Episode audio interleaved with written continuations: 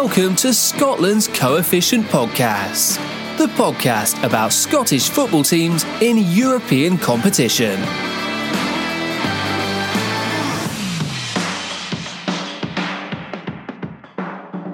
Welcome to the new season of Scotland's Coefficient Podcast. This is episode 6, which is titled In Conversation with Alan Morrison. My name is Gavin, and I run the Scotland's Coefficient Twitter page at Scotland's CoF1, currently with nearly 23,000 followers.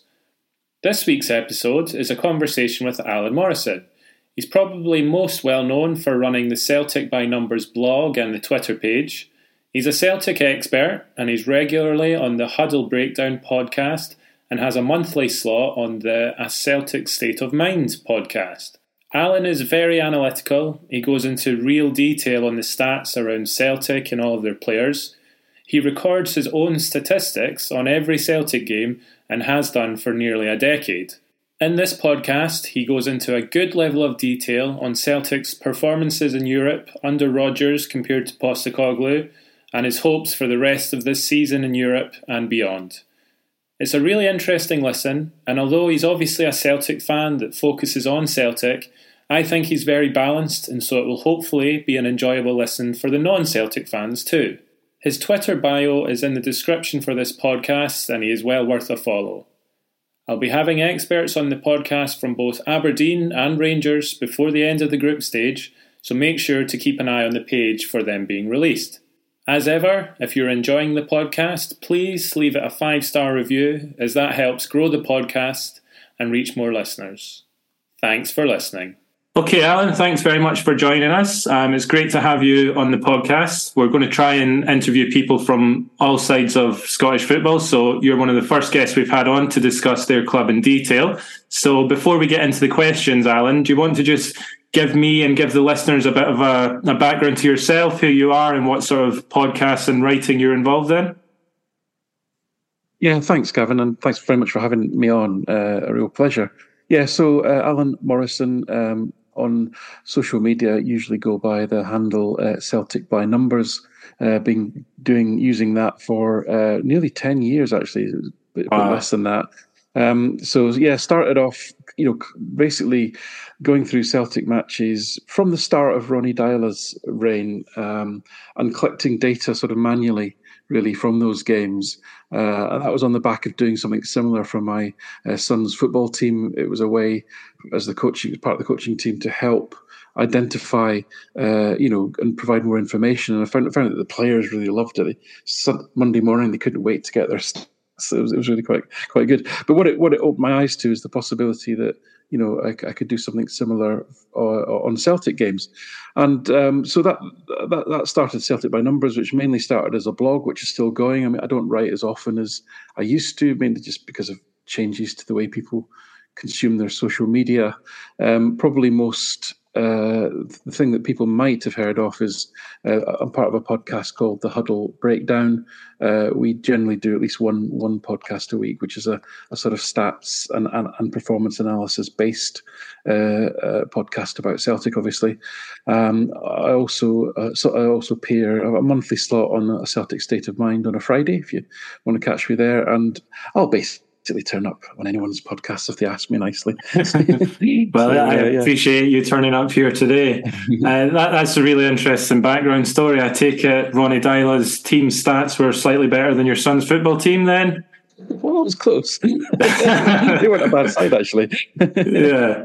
yeah, well, I, mean, I suppose. Was it, uh, so just just a bit of context on maybe sort of, if people are interested really sort of wider data thing really is that you know a question that may may come into your mind and, and maybe some of the listeners is well, you because I still collect all the data myself, and the question is, well, why do you do that? Because you can go on onto FotMob now or SofaScore. I've got access to StatsBomb because I write for the Celtic Way. So there's all these sort of public or commercial data providers now. But the problem is, is that, and, and again, probably getting a bit technical and data geeky, but forgive me, it's my thing. Uh, is that you know obviously if each one of those providers actually has a different definition for what an event is so a chal- the difference between a challenge and a tackle and a duel and an interception, just to give you one obvious example, all have slightly different interpretations. And then obviously those providers are relying on people um, who are in real time almost as the game's going on because it's all about getting data out to market, collecting all of this data. So long story short is I've done benchmarking exercise against Wyscout and against StatsBomb of my own data. And, and, and frankly, it's not very accurate.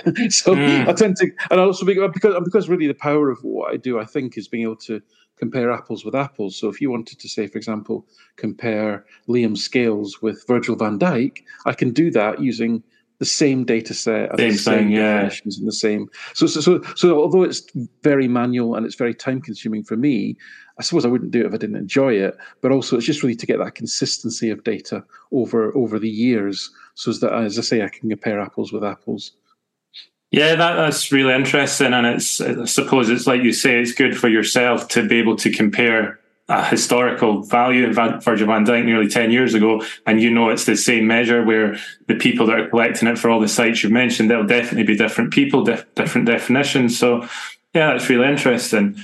So, on to Celtic then. So, we'll just start with your opinions on the match during the week. The 2 all draw at home to Atletico. So, first point on the board for Celtic, which is good, but it wasn't really enough in terms of results. How did you think the match went? Yeah, so listen, I, you know, probably not surprise you to know that I'm, I came at this from a, a sort of coaching and analysis perspective. So my primary focus is on performance. Um, now I know that you know managers' jobs and supporters you know care about results, and and the outcome tends to drive narrative, and I get all that. But you know, I, I, I do honestly focus on the performance, and although, like you say, Celtic don't have three points on the board, uh, only got one and after after two home games. What I'm heartened by is is the performances in general across the three Champions League games, especially uh, in comparison to last year. I mean, Celtic haven't been in the Champions League that often in recent years, which is another story, maybe for another podcast. But um, you know, looking at last year. Uh, and, the, and the and the and the and the difference between how Celtic were performing in the league versus uh, in the Champions League under Ange Postecoglou, uh, and then seeing how Brendan Rodgers has, has, approached the same problem has been fascinating to me. Um, and but overall, I, I, was you know delighted actually with the performance. It's, it's, frustrating again that the result you know didn't wasn't wasn't as good as it could have been, but you know that that was an exceptionally good side that Celtic were playing there. I mean, you know. It's probably I might be overstating it slightly, but it it's probably not far off, you know, St Johnstone coming to Celtic Park. It's that kind of yeah. disparity in available resources, really. So I think, you know, not only to have played well, but to have really, really, I would say, knocked Atletico Madrid off their stride, especially in that first half. I think we really um, harassed them. We really uh, gave, worried them. I mean, to the extent that you know, Simeone made two changes at half time. He was clearly, I mean, I know he always looks angry and frustrated, but I think he, I think he was genuinely angry and frustrated at the way that things were going. You know, we forced them to give the ball away in their own defensive third about eight or nine times in that first half um, through, you know, intelligent pressing, I would say, which what I mean by we weren't just relentlessly pressing like we used to under Postecoglou. We were pressing when it was appropriate to do so, and that's that's the that's the sort of the little subtle changes that we're seeing under Rodgers. Um, it's not necessarily a completely different approach. It's just tweaking things slightly and doing things in a slightly different way. But it, it can have uh, sort of you know major results really. And I think the way that the combination of that first half, where uh, Rodgers used to talk in his first term about resting with the ball. We actually dominated the ball to, to, to the extent, I think at half time, the possession was something like 58 42 in Celtic's favour. So we were controlling the ball, not necessarily doing anything with it, but just, if you like, resting with it and, and, and, and gaining some kind of foothold in the game. But then once it was appropriate to do so, we were pressing very aggressively and very successfully. And, and I think that, that, that to me is, is when you look at the way Atletico Madrid played, it was very similar. They, they, they played they could they were capable of playing at extremely different paces. They were very slow, and then suddenly they would just explode into life, and the ball would be zip zip zip zip zip through, and you and they'd be through.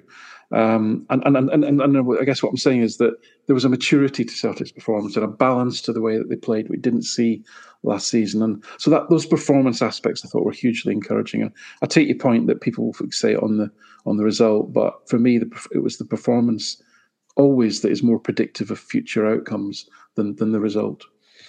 Yeah, I think that's all very fair points. And it's really interesting what you say in terms of performance over results. So obviously on the, the, the Twitter account I run, I follow the fan accounts of all teams. And I saw some interesting stuff from some of the, the Rangers analyst side of it when they were looking for a new manager. So the term they used was they didn't want another result shagger. They wanted someone that looks at performances, and that was the more the more long term thing. Because as you say, if if you're only focusing on results, you might get it short term, probably won't, and then where where are you longer term? So yeah, it, it is about the performances, and I would agree.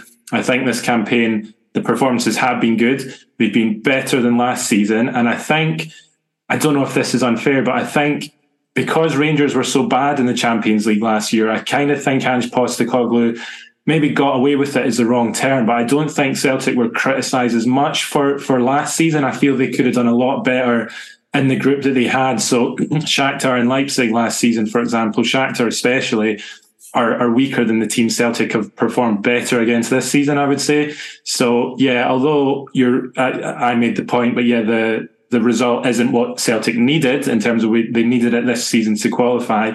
But the performances, if Rodgers is going to be here for the next three or four years, it definitely gives something to build on for next season.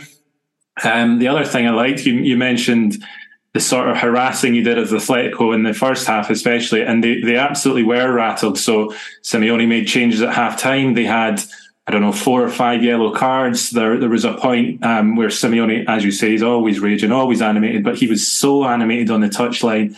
I think um, an Atletico guy had hit his head or something, and they wanted to send the medical staff on, and he he, he was going ballistic. His his reaction at the end when he, he barely acknowledged Rodgers, you, you could tell he knew he was in a game, and they were delighted to get out with a point. I I felt point is obviously better for them in terms of progression, but yeah, I, would agree with you. I would say it, it looks like good progress in Europe under Rodgers.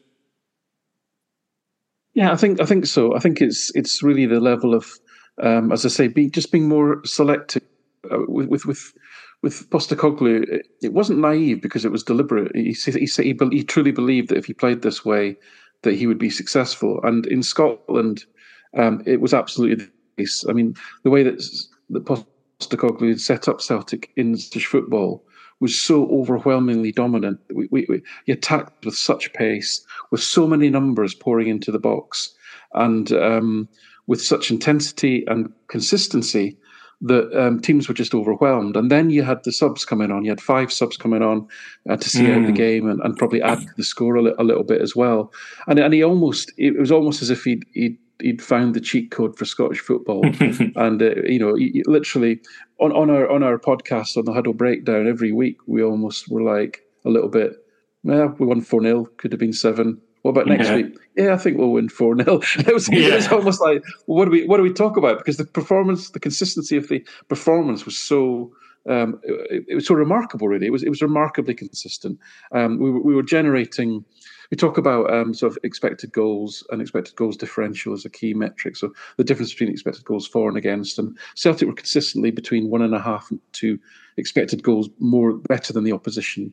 And what that what does that mean in real terms? It, it means that you're creating that many better chances that um, you can basically absorb what I call variance. Variance being like a bad refereeing decision, mm. the, their goalkeeper has an absolute blinder, etc. It's so overwhelmingly one one way that you tend to negate those things. Postecoglou then took that exactly the same template because this is the way he wants his teams to play, and he he basically uh, we tried to play that way in Europe, but. It, I'll be honest with you, it didn't scale, and it was obvious it didn't scale from the, the first game against uh, Real Madrid, where we actually, I think, annoyed them slightly for best part of an hour. they yeah. weren't worried, I don't think, as such, but they were certainly a, a, little bit uncomfortable. But we just simply couldn't. You couldn't maintain the pace of play. You couldn't maintain um, the intensity of pressing uh, when you've got 60 between 60 70 percent of the ball as Celtic habitually get in Scotland. you're you're you're therefore rarely without the ball. So when you the ball, you can press like mad. When in Europe it's the other way around, mm. and you've only hmm. got forty percent of the ball, you cannot press for sixty percent of the game. And Celtic tried to do that, and then you know that first game at home against Real Madrid, last twenty minutes they just picked us off. Uh, yeah, and you know, and and and and then against Leipzig, you're going essentially you're going toe to toe with a team that wants to play the same way, but unfortunately, they've got younger, fitter, uh, more athletic, stronger players than you have. And so you just get overwhelmed. And those those Leipzig games, and I know it was 3 1 2 0, but it could have been 5 6, really. Yeah. Um, so for, go forward to this season, what has Rodgers done differently?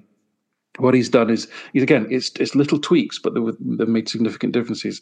He's just, I mean, it sounds obvious, but he's just He's just made the team a little bit more compact. We're actually playing slightly higher, which is incredible because Postecoglou was known for playing a high line.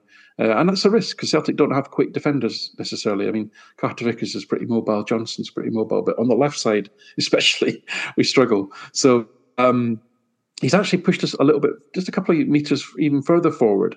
But what, what the midfield is doing is uh, being a little bit more compact. Everyone's a little bit more joined up uh, off, especially off the ball.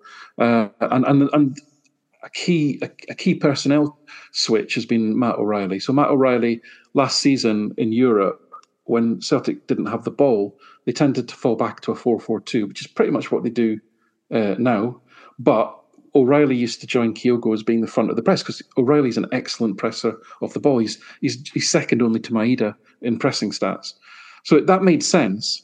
But but O'Riley's also probably the best defender of all the midfielders that we have. So what what what, what Rodgers has said, right? We'll we'll push Hatate up because Hatate is probably the worst defender of all the mm-hmm. midfield we've got, and we'll drop and, and and O'Riley will drop back and support McGregor when he has to, and and that's worked really well because as I say, O'Riley anticipates well. He gets size 14 boots in, just nicks the ball from players really effectively, and he just shores up that midfield uh, very effectively.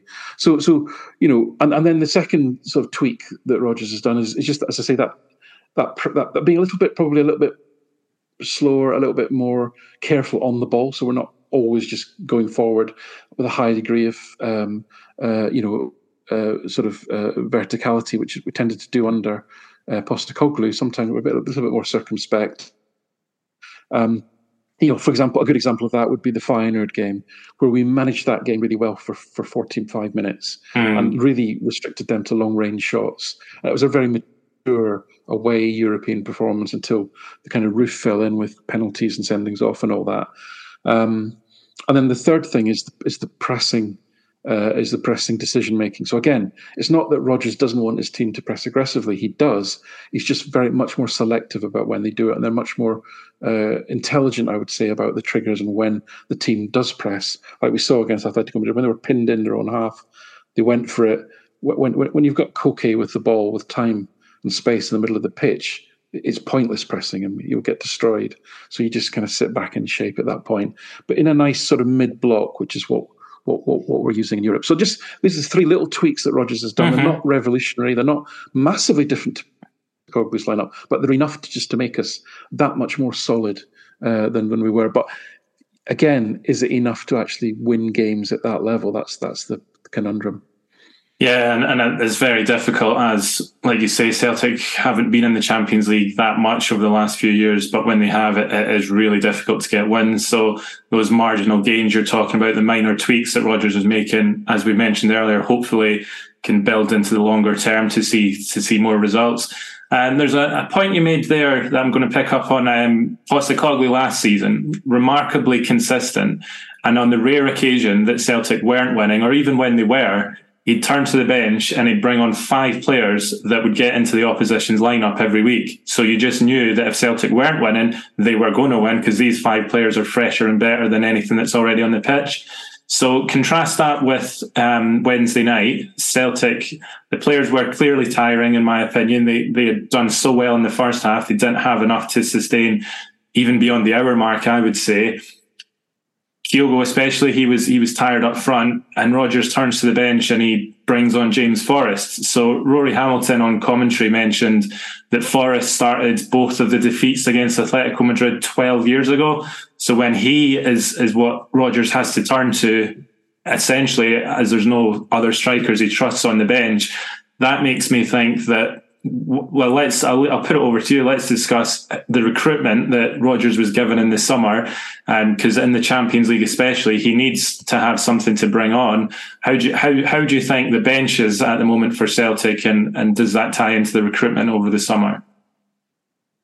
Yeah, I, I mean, I you know I've been on record many times on on on our podcast and so forth to say that I thought it was overall disappointing. Um, you know, if you look at last season uh, there was probably five players whose primary role throughout the season was coming off the bench and being effective. So you had um, Abada, you had Giakoumakis, and then O later in the season. You had Haksabanovic, uh, you had Turnbull, and then um, uh, there's one or another I think I've forgotten.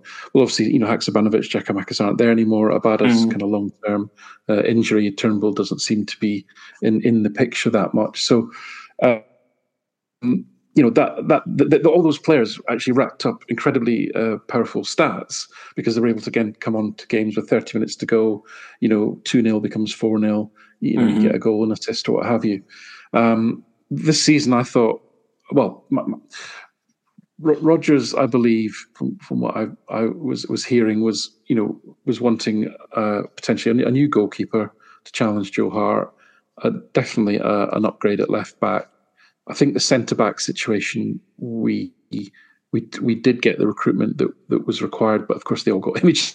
Of course, yeah. So that kind of, uh, that was just just just unfortunate.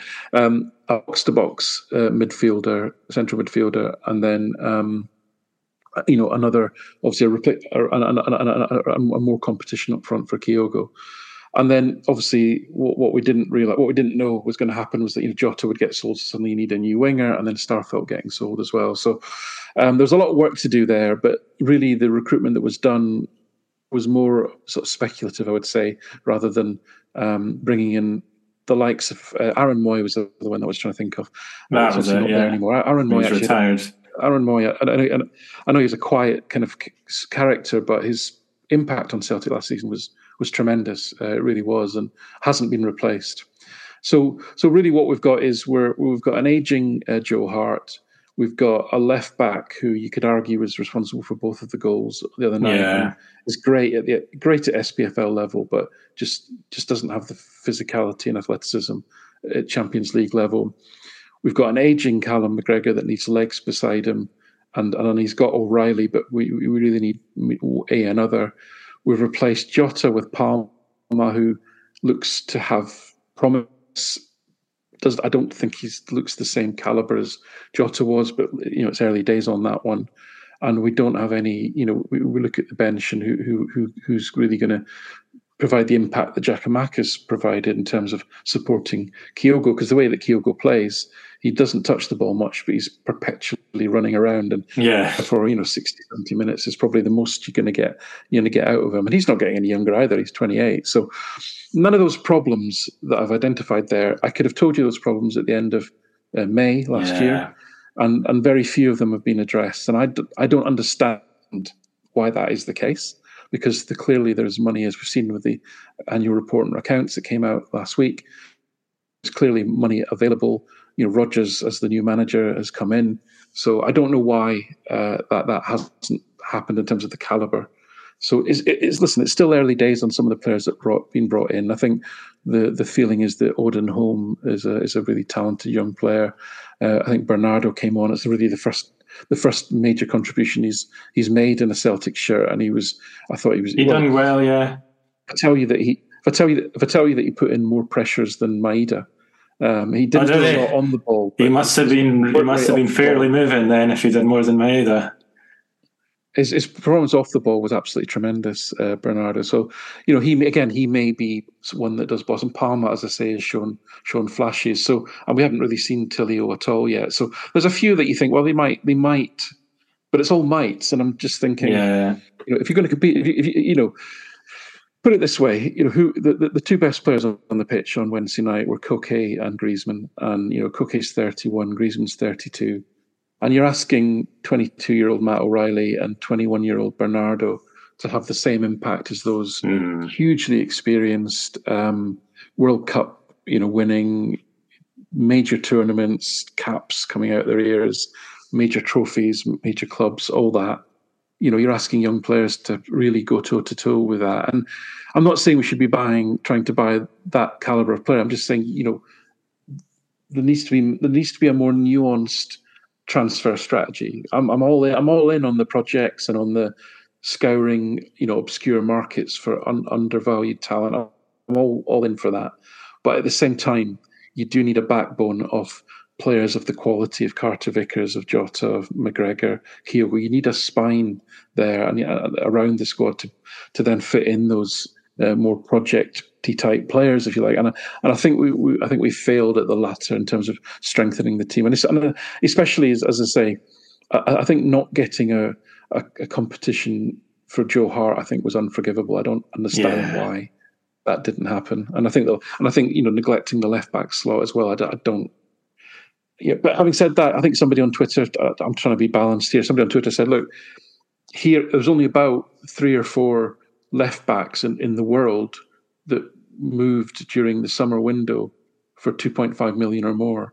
Is, is, so oh, wow. you're you're looking at quite a small a small market potentially for good good left backs that, that may want to come to Celtic, which is another you know yeah. come to Scotland more more pertinently. Yeah. So so listen, I, I try to be balanced about it, but it's frustrating. I think it's only because what's needed in the first team and what's needed to be more competitive at Champions League level has been blindingly obvious for more than more than a season actually. Postecoglou's system was so coherent and everybody's jobs were so well defined that you could actually absorb the fact that Starfelt had these moments. You could absorb Taylor's lack of athleticism. You could absorb uh, Hatate giving the ball away every five minutes. You could absorb all those things into a very, very strong system. Um, but you know that's because that's how you know because Postecoglou was. You do it this way, you do it this way, and you only do it this way, um, and that worked in Scotland to to a ridiculous degree. But you know, Rodgers is trying to create a more nuanced um, system with more decisions made by the players in terms of where do I need to be, where do I need to go, and therefore you do need better players really to to to, to really make that work and and as, and, and as I say, I think I think I think he was failed a little bit by the club in in the summer, if I'm honest. Yeah, and I think from what I've read online, the majority of Celtic fans would agree that the board did fail him in the summer, and it's it's a weird one because first time round the rumor was Rodgers left because he he felt he wasn't getting back. So the famous one with John McGinn, Celtic wouldn't pay the the few million required to get him, so he went down south. It makes you think, what did the board say to him to get him back? Because 14 managers or something got sacked in the English Premier League last year. So Rodgers would have got another job in England had he waited it out. So the the pool of coming back to Celtic, I get that. You're, if he's a Celtic fan, that's a big thing. He, has got uh, bridges to rebuild with the fans, so I can see from that aspect. But surely the board must have had to said, look, we're in a better financial position. We're in the Champions League more regularly. You will get backed more than you did last time. And although they did spend 15 million, that it's a drop in the ocean to, to what they need to compete in Europe. And like you said, the signings that they've targeted, none of them, maybe Palma aside, are going to go into that team and start every week. So I wonder, is Rodgers feeling let down by the board, would you say? And do you think they, will dip into the market in January, or do you think it'll be save it till the summer and, and try and really go for it then?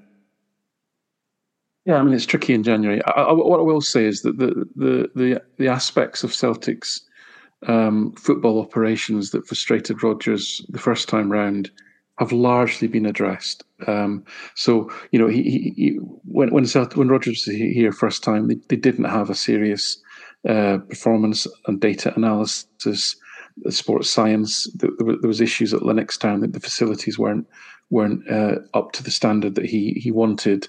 They didn't have the um, sort of network of of, um, of, of scouts and so forth. So there was a lot, and, and you know, a lot of it, a lot of it was Peter Law and his preferred agents, frankly. So mm-hmm. the, the, a lot of those frustrations are, are, now are now not not the case. I think, in fact, I believe one of the reasons that Rodgers came back was because he saw that all the things that he was asking for um, when he was here first had largely been addressed. So, so, so I think we're at a position now where the structure's there, the organisational blueprint is is is there, the capabilities are largely there in terms of, you know, the facilities at Lennoxtown have been upgraded, the um, performance analysis, things like software, etc.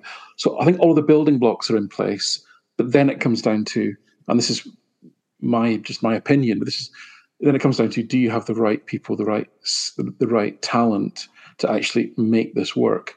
And and and, and you know, the head of recruitment is currently Mark Lawwell. Well, Mark Lawwell isn't a, a scout and he isn't a, a, a, football recruiter. He's if you actually his job in the City Group, he, he was a manager. He was a like an administrator. You know, a very senior mm. one. He was a, he was a senior manager who he did things like um, organise schedules for the various City Group football clubs, and he he he was a great. His his skill set was mainly about connecting people and, and networking and, and so forth. But he, he was generally an administrator. He wasn't he wasn't a, a football scout. He wasn't a talent spotter.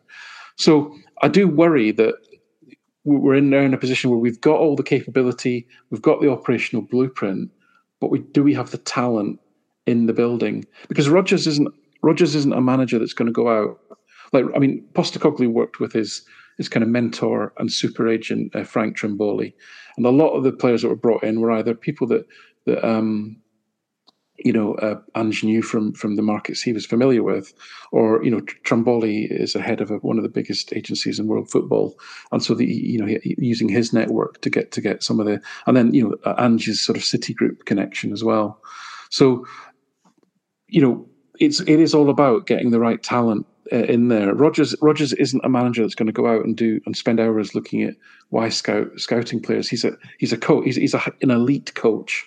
He will work with the players he's given. He will obviously ha- say what his requirements are, mm-hmm. and he will have ultimate yes or no should we sign this player. But he's not going to get involved in the day to day, you know, hmm monitoring of of of, of shortlists and, and decisions on actual, you know, oh yeah, let's add this player to the list, etc. You need to have the right talent in the building to do that, so that Rodgers has got a high quality list to choose from when he decides to sort of press the button on, on signing a player. So, you know, the finances are there, the capabilities are there, the software is there, the sports science and equipment is all there do we have the talent to support Rodgers is, is a question in my mind at this time. So I don't think it's, it's I don't think it's as black and white as saying, "Oh, the board haven't haven't supported Rodgers." I think it's more a mm. can Celtic work effectively now that they've moved forward in terms of their own kind of operational maturity. Yeah, and as you mentioned, it is hard to do any business in January, so I suppose we're unlikely to get real telling answers on that until next summer. So just um, we'll just sort of wrap it up there. Just going to get your opinion or your hopes for the rest of the campaign for Celtic. So obviously, it looks like progression's pretty much out the window. They're going to have to win in either Madrid or Rome, which is going to be a, a very very tough ask. So. As you alluded to earlier, is it just you want to see progression of performances over last year's away performances and then build into next year's campaign? Yeah, no, absolutely. It has to be that because there's, just too many variables when you're playing this quality of opposition. You can play brilliantly, uh, you know, away to Feyenoord. We weren't brilliant, but we were we were solid and we were controlling the, the match uh, to a good degree. And then, you know, th- that penalty incident happens, or Joe, you know, the free Joe kick, Hart yeah. doesn't get a free a free kick that he should. should. These things happen in Europe, and, and and if you make a mistake, you tend to virtually always get punished. So you can play very well and easily lose the game. So it has to be about the performance. Um, you know, when you get a night like Wednesday against Madrid, where I think the let's call it the luck, because football's a, a largely a game of luck, believe it or not. Um, it kind of evened itself out over the I think over the ninety minutes. I mean, their their penalty was a little bit um, a little bit fortunate, and especially the way that uh, you know the ball rebounded to Griezmann, etc. But on the other hand, you know we we uh, you know the, the the two the two marginal offsides went in our favour. The Witsel goal that was that was disallowed um, by a fraction, and then the second Celtic goal when Maeda was played onside by by by you know a sort of bum cheek essentially. Yeah. it's like it these these literal fractions, and it was the same fractions that both went against us against Lazio that meant we lost that game. Um, and those that that's that is that that level. That's what. And how do you how do you legislate for that? You can't legislate for that. So it has to be about performance. I think you know thinking about a sunny a sunny sort of uh, you know sunny day kind of um, outcome. The best I can think of because Lazio aren't a good side really at this at this Champions League mm-hmm. level. They're not a good mm-hmm. side, and, and that really was a missed opportunity not beating them at Celtic Park. Can we go there and win again? I don't think, as I say, don't think they're a great side. So that it's possible that Celtic could go to Rome and win. I'm discounting going to Madrid. We're not going to yeah. get anything there. That's, they're just too good a team. Um, and then it really, if we can, if we can get uh, a win in, in Rome and then a point at home to Feyenoord, which I don't. If at that stage, hopefully they've already qualified. Hopefully they beat Lazio. There's no way that Madrid won't beat Lazio. So I'm, I'm looking at a scenario where Lazio could lose all their three games. We beat them, get a point against Feyenoord, and, and, sneak into third spot. That's the sunniest I can think of. Yeah, there's a lot of ifs there, but um, that's kind of what I'm hoping for. Yeah, no, I, th- I think it's fair. Obviously, they they won in Rome in the fairly recent history, and at champion Lazio aren't going to go far in this tournament. You're right; they're not a, a, great Champions League team, so it's not impossible. But yeah, I would agree with you. It is mainly going to be down to that game in Rome. Go for it and see what happens. So yeah, I think that's about all the questions I had, Alan. So once again, thanks very much for coming on the podcast. You mentioned a few of your own podcasts and blogs and stuff that, that you do. Is the best way to find that through the Celtic by Numbers Twitter account? Yeah, absolutely. Um, the Huddle Breakdown on Twitter and Celtic by Numbers on Twitter, and you'll you'll get most of my kind of ramblings and, and oddities on on there. Perfect. Thanks very much. I'll, I'll, drop the link for that in the in the post for the podcast when I put it out. So yeah, thanks very much, Alan. That was fascinating. Really interesting. Thanks very much, Gavin. Appreciate it.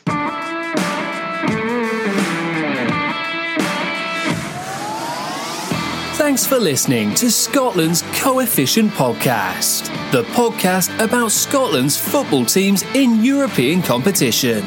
Join us next time for more detailed analysis and all things Scotland's coefficients.